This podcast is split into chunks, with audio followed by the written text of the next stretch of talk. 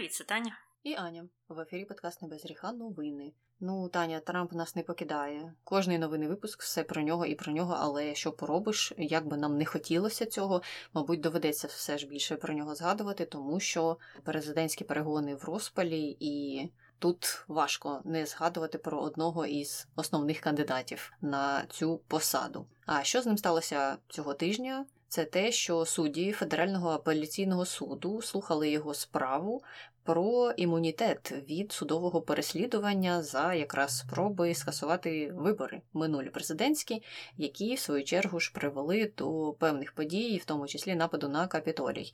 І зрозуміло, що проти Трампа з цього приводу є справи проти того, що він перевищував свої повноваження. Він же вирішив подати апеляцію і сказати, що нічого я не перевищував, тому що у мене взагалі має бути повний імунітет. Там, навіть ніяких лімітів ніде не ставилося, просто у Трампа має бути імунітет, бо він колись був президентом. І його імпічмент не перейшов у стадію обвинувачення. Тобто Палата представників успішно провела процедуру імпічмента, але в Сенаті з цим не погодилися. Тому з боку Трампа, якщо так сталося, значить в нього є повний імунітет. Він був президентом, і Конгрес ні в чому його не звинуватив, значить можна робити що завгодно. Судді це заслухали і досить скептично на це подивилися. Вони мають іще винести свою постанову, своє рішення щодо цього питання, але, скоріш за все, вони скажуть, що немає в нього ніякого повного імунітету, і далі уже справа буде просуватися, як вона йде. І що цікавого було в ході цього слухання, це те, що одна із суддів почала розмову із одним із адвокатів Трампа, задавати почала йому гіпотетичні питання, в яких, згідно із теорією адвокатів Трампа і самого Трампа, президенти не можуть бути притягнуті до відповідальності. Тобто, раз в них є імунітет, значить їм можна робити ряд речей. І вона запитувала, наприклад, чи можна притягнути до відповідальності президента за продаж помилувань різним людям. Тобто, от він хоче когось помилувати і хоче за це взяти грошенят. Чи можна його потім за це притягнути, чи ні? Або, наприклад, якщо він хоче продати комусь військові секрети, він же знає багато інформації і також може цим торгувати. Або, якщо він хоче замовити вбивство політичного опонента, наприклад. Чи це тоді буде вважатися тією справою, за якою його можна притягнути до відповідальності? І вона в кінці кінців сказала, що за версією Трампа і його адвокатів всі оці речі не підлягають тому, щоб президент був в чомусь звинувачений, якщо тільки не пройде успішна процедура імпічмента і потім його звинуватять за всі ці справи. Тобто тільки так вони бачать просування такої історії. В інших випадках це нібито можливо. Тобто президент може робити що завгодно. І тут це все цікаво ще чому? Тому що якби суд чисто гіпотетично сказав «Окей», то ми маємо Джо Байдена, зараз президентом, якого були б дуже сильно розв'язані руки. І він би міг робити, що завгодно. Просто інша деталь полягає в тому, що Джо Байден більш відповідальний президент, аніж Трамп. І Трамп це знає. Тобто Джо Байден не замовляв би Трампа, чи не посадив його і не відправив в Гуантанамо, чи не знаю, що там з ним зробив. Просто посадив би на якийсь пароплав і відправив в океан. І так, ця сторона це все знає, тому вони не зважають на те, що у Джо Байдена теоретично були б розв'язані руки. Не знаю, що вони собі думають, але зрозуміло, що вони думають, вони просто хочуть затягувати процеси, які йдуть паралельно з цим, а це саме слухання щодо нападу на Капітолій і перевищення повноважень і всього такого іншого. Тобто ця справа була розпочата тільки для того, щоб затягувати всі інші процеси. І їм, зрозуміло, що це якимось чином вдалося. Тобто, фактично, вони говорять про те, що у президента є абсолютна недоторканність, і це, нормально, і так завжди було, так? Я не знаю, чи вони думають, що так завжди було, але вони дійсно вважають, що це нормально, що у президента так є недоторканність, і що тільки шляхом імпічменту можна щось із ним зробити. Угу. Знову ж, не виправдовуючи їх, але, можливо, трохи виступаючи адвокатом диявола, Але за всю історію Сполучених Штатів не було випадків, коли президент був засуджений за якісь кримінальні або інші правопорушення. Хоча президенти, які порушували те або інше, були. Мабуть, яскравий приклад – це Ніксон, який був у 70-х, і оця вся історія з Watergate. Його ж імпічнули, в кінці кінців визнали винним все, він пішов у відставку, але прийшов його наступник, і він його помилував, здається, в перший день на роботі, на своїй службі президентом. І до цього, в принципі, були люди, які там порушували Конституцію, або, скажімо так, по-своєму інтерпретували її, вигинали по-різному. Ми, наприклад, про Рузвельта говорили, були прийняті ряд законів про нейтралітет. І тоді він думав, що це класно, а потім через декілька років він передумав. І вирішив, що це вже не працює для країни, і не чекав того, поки їх там відмінять або видозмінять. Він торгував там зброєю і робив інші якісь кроки, які вважав за потрібні для своєї країни. І таких випадків було чимало. Випадків, які можна, в свою чергу, було б інтерпретувати як оці от high crimes and misdemeanors, так? Це те, що записано в Конституції, що може бути підставою для імпічменту. Але такого насправді не було. Клінтон, пам'ятаємо, хотіли його імпічнути, запустили цей процес, все йшло, і він брехав під присягою, і потім навіть це визнав, але все одно це нічим не закінчилося. Так що з якоїсь сторони, якщо дивитися чисто за прецедентами, то оті от адвокати Трампа, можливо, в чомусь праві. Таня, не давай їм підказки.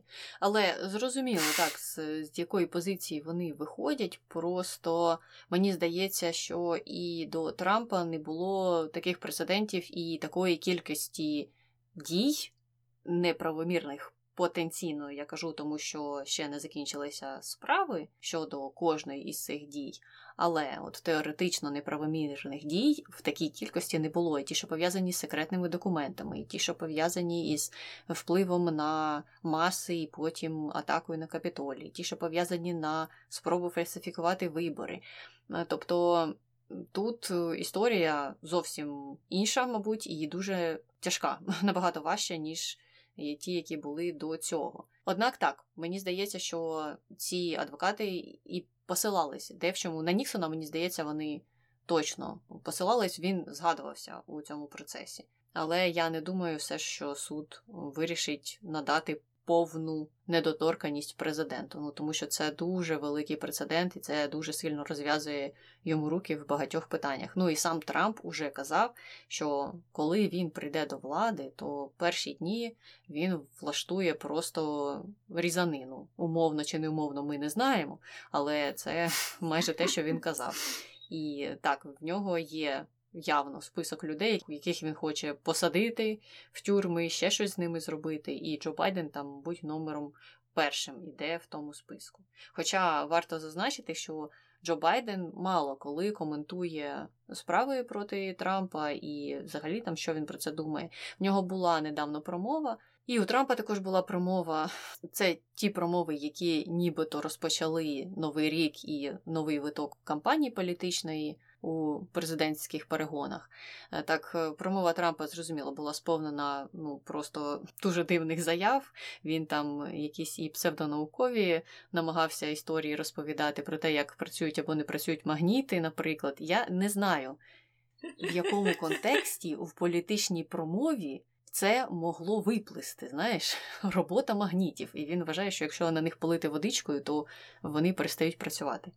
Але окей. Так от, щодо Джо Байдена, то в нього була більш серйозна промова, і він, так, там критикував Трампа, але не за там судові якісь справи, а просто за його дії, за його обіцянки, за те, що він не є представником американського народу, що він піклується тільки за себе, і як він взагалі себе поводить, і як він навпаки, людей розділяє, а не об'єднує.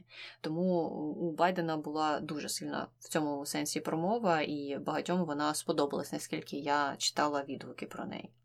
Так, але ще поки ми говоримо про ці перегони, то варто зазначити, що вийшло чергове із 100 мільйонів опитувань, які вже виходили, і там, ось, до речі, скоротився відрив між Трампом і Байденом. Ну, якщо ми говоримо про те, що перед Новим роком виходило опитування, де більше ставок ставили на Трампа, то зараз це все скоротилося, і Байден в деяких із тих штатів, в яких опитування проходили до цього, програвав, зараз виграє. Це я говорю до того, що наскільки міняються дані.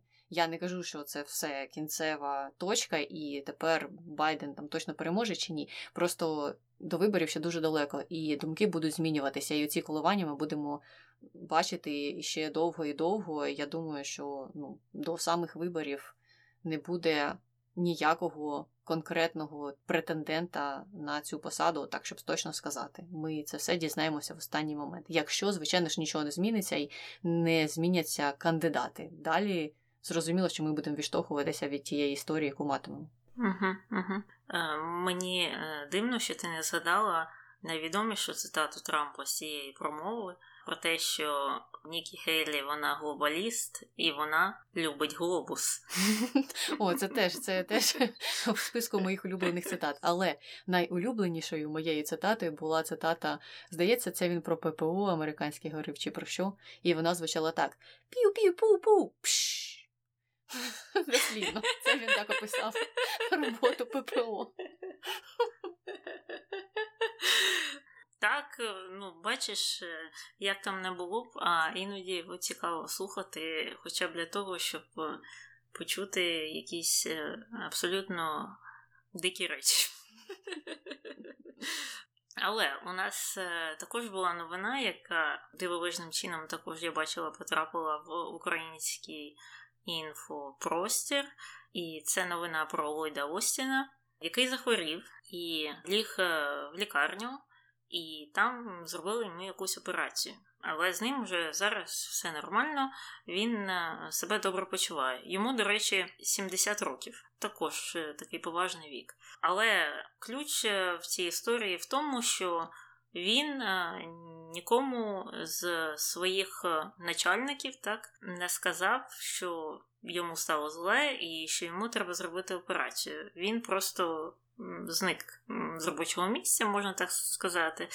І Байден разом зі своїми помічниками, радниками і іншими людьми в Білому домі дізналися про те, що їхнього фактично міністра оборони нема на службі тільки на 4-й день після того, як він пішов на цей лікарняний.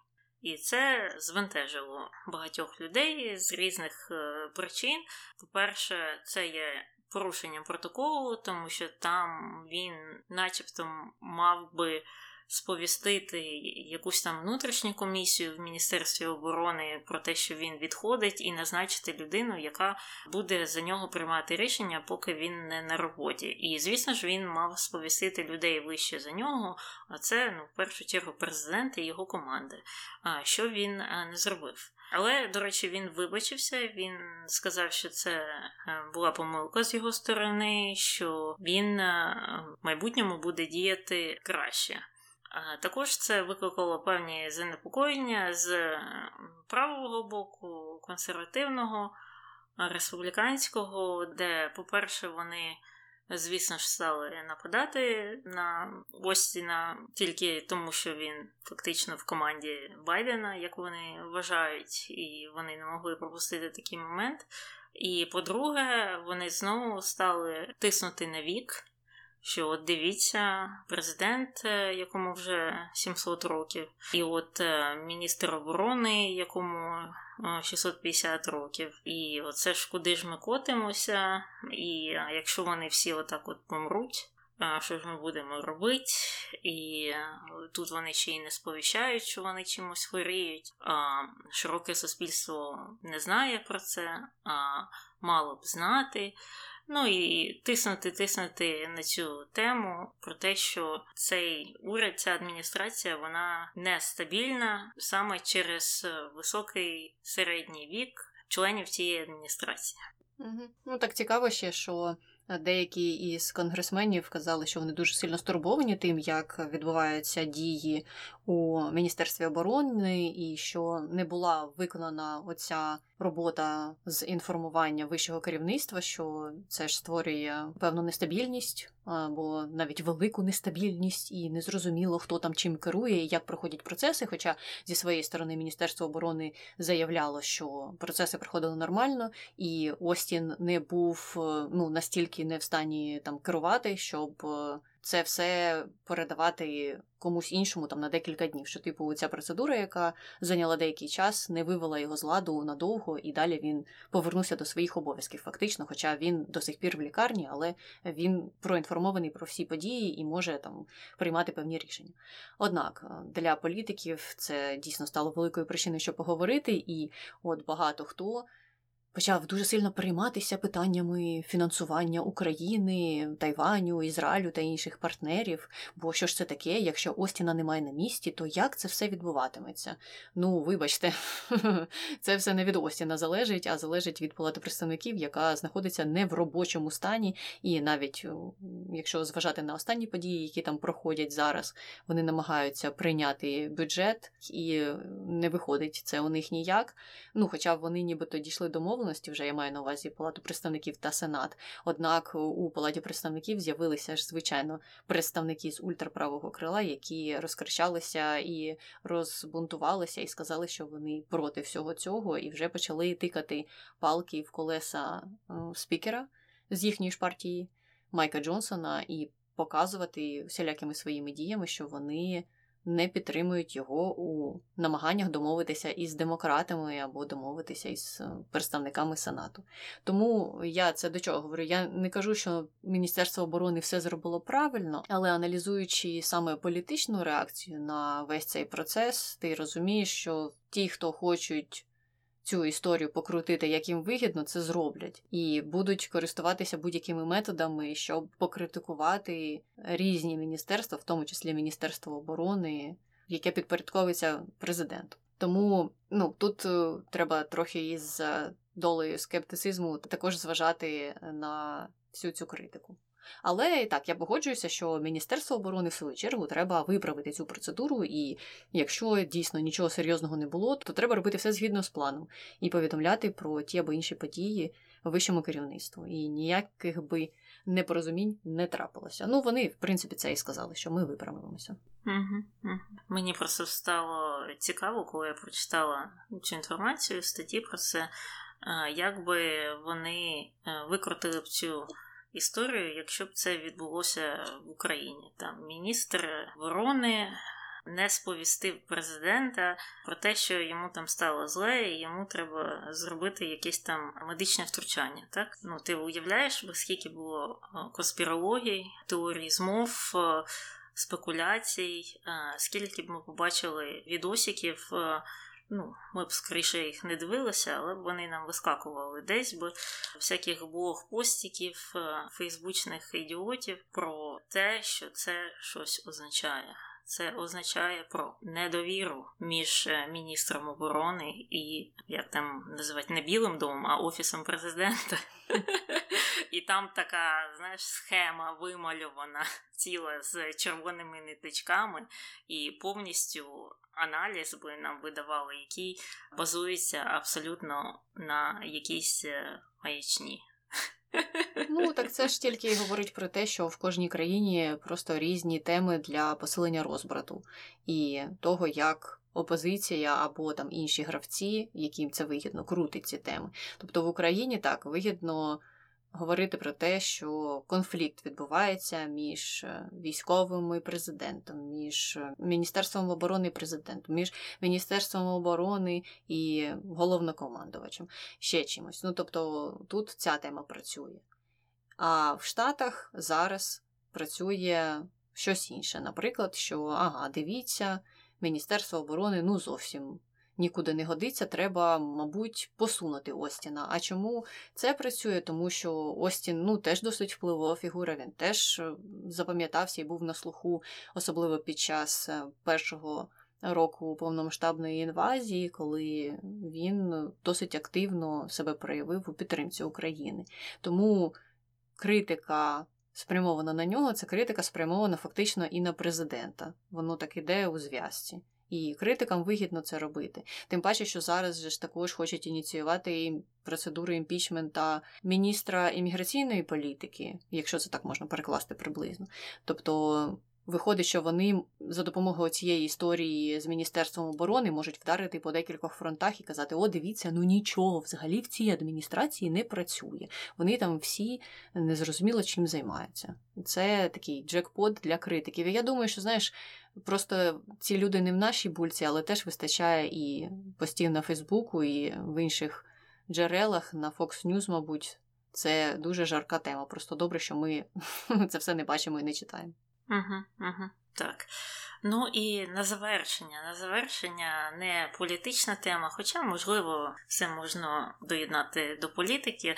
Вона більше стосується одного з наших випусків, які ми нещодавно записувала, саме про Вільяма Боїнга і про всі ті скандали, історії, інциденти, катастрофи, які стосувалися його літаків, а саме літаків, розроблених його компанією. І от нещодавно знову ще одна історія про Боїнг. Все той самий, 737 MAX. Це якийсь проклятий літак, але тут варто зазначити, що ті, що попадали у 18-19 році, про які ми згадували, вони були 8-ї версії, а от зараз інцидент стався з 9-ю версією цього 737-го MAX. А що сталося? Ну, мабуть, багато хто чув, що вилетів літак з Портленду, піднімався на свою льотну висоту, і в певний момент шматок літака просто вирвало з літака, і там була така дірка, і стало швидко падати тиск, звісно, розгерметизація літака відбувалася, але пілоти вправно справилися, назад розвернулися до Портленда і успішно посадили літак без жертв. Потім знайшли цей шматок літака на задньому дворі шкільного вчителя з Портленду. І це дуже ще повезло, що воно не впало на будинок чийсь, або на автівку, або просто на людину. Тому що це ж моментальна смерть з такої висоти. А оцей от шматок, який вилетів, він розміром десь в холодильник. І що там сталося? Є багато модифікацій цього літака. Кожна авіалінія, а це була авіалінія Аляски, вони під себе замовляють ці літаки. І комусь там потрібні більше дверей, а комусь не потрібні, і вони там ставлять сидіння, щоб всунути туди більше людей. І от авіалінія Аляски вирішили, що їм ті двері не потрібні, і їх просто треба заварити. Ту частину, де мали бути двері, заварити так, що, в принципі, зовні і не видно, що там мали бути двері. І якось так сталося, що чи їх неправильно там заварили, чи неправильно прикрутили. Щось сталося, що просто їх вирвало в повітрі. Причому, що цей літак, він абсолютно новий. Він літав всього 8 тижнів, здається. І оце отак от майже розпався в повітрі. І це ще повезло, що він не піднявся на дуже високу висоту, бо там був би ризик, що він би просто на шматки розпався через порушення і аеродинаміки, і інших речей, цілісності просто в цілому літака.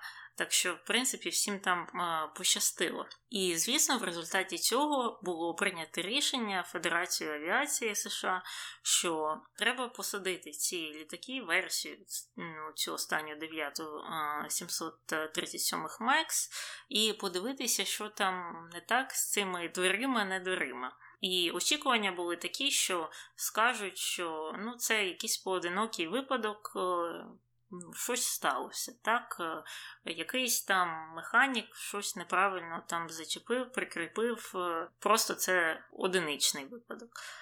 А виявилося, причому виявилося це в іншій авіалінії United, вони посадили всі свої літаки цієї версії також, і почали їх перевіряти, і виявилося, що ці от шурупи чи болти, якими прикручували ці двері, вони не до кінця прикручені, що вони розхитані. І це, звісно, страшно, тому що цих літаків дуже багато.